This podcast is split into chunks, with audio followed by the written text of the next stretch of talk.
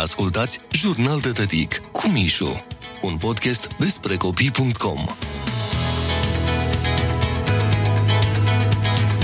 Locuri ciudate în care părinții ascund cadourile.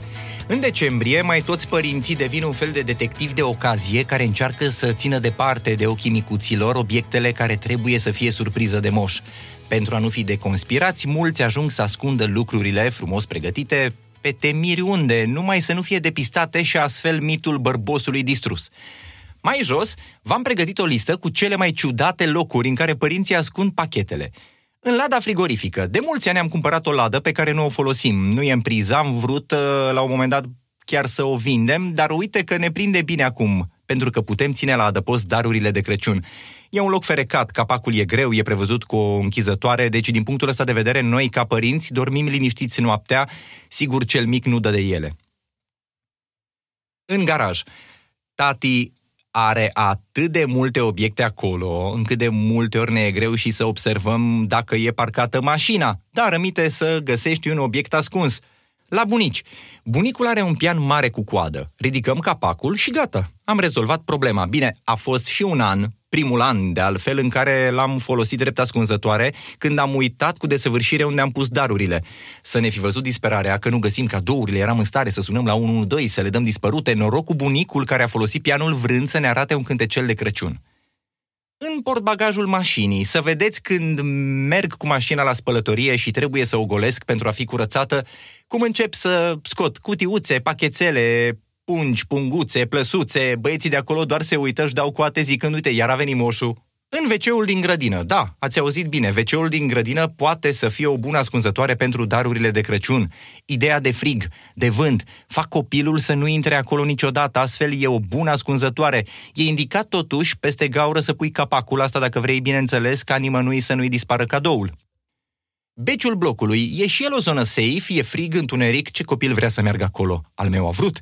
Dar nicio problemă că tati a inventat repede o soluție salvatoare. O pană de curent. Am intrat cu el după mine și dintr-o dată am stins lumina. Să vedeți ce spaimă, ce strigăte, că vrea afară. De atunci toată asociația de locatari acolo ascunde cadourile, că știm că cei mici nu vor să mai intre aflând de pățania băiețelului meu. Podul e și el o zonă sigură, însă trebuie să împachetezi bine darurile, de preferat nu doar în hârtie, cât și în folie sau dacă poți în kevlar, tablă zincată, oricum ceva foarte rezistent. Într-o iarnă, pe când să coborâm darurile să le punem sub brad, ne-am trezit că spline de găinați de la porumbeii care își făcuseră cuib în pod. Merită să fi văzut cum cu un lighean cu apă călduță și o lavetă frecam de zor cutiile frumos ambalate de cadourile fiziologice lăsate de porumbei. Supat e o zonă relativ ok, însă nu e totuși recomandat. Mai ales dacă locuiești cu bunicul bolnav care își ține tot acolo o liță de noapte. Nu intru în detalii. În debara e un loc sigur, atâta timp cât obiectele din interiorul ei sunt astfel clădite, încât la o simplă deschidere a ușii ai risca să se rostogolească peste tine.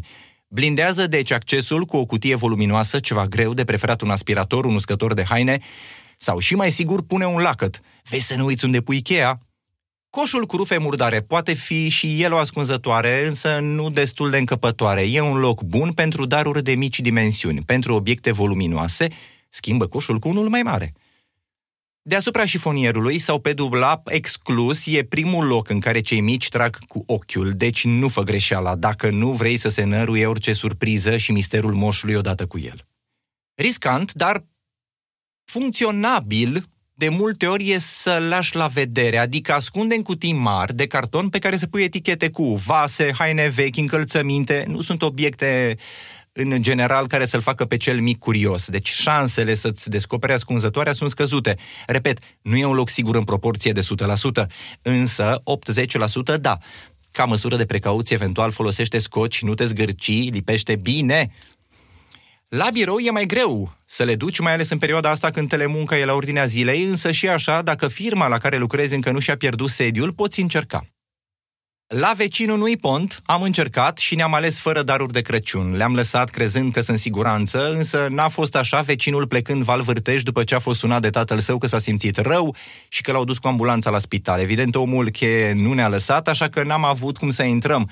Nu vă spun dezamăgirea micuțului care n-a găsit sub brad de Crăciun decât dulciuri pe care le-am adunat de prin casă, le-am împachetat frumos și le-am așezat cu titlul de cadouri. Copilul s-a rezumat să spună doar atât – Măi, sărac moș ca ăsta n-am mai văzut. Până și Nicolae mi-a adus mai mult.